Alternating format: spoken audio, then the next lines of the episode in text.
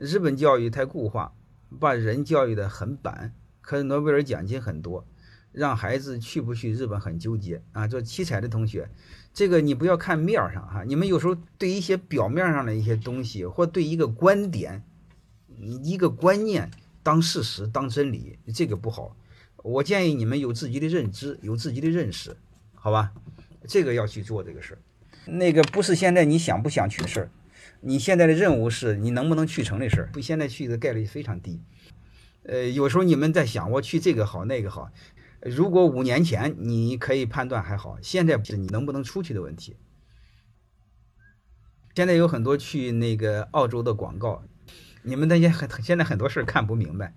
包括去上学的，去哪个地方广告是这样，他把你的钱收了，你一问他，他就先收你的定金，能理解了吗？有时候收五十，有时候三十。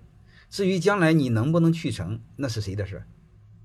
那是客观环境的事，和我没关系。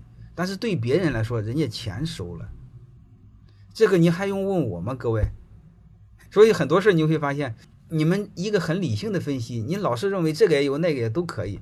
但是这个事你去不了，你钱得先交啊。对那个公司来说，巴不得都不去呢。你最起码变什么定金给我了，然后我就像钓鱼似的就钓住你了。你说你怎么办？啊，这些很清晰的，你们一定要把这个事搞明白。欢迎大家的收听，可以联系小助理加入马芳老师学习交流群：幺五六五零二二二零九零。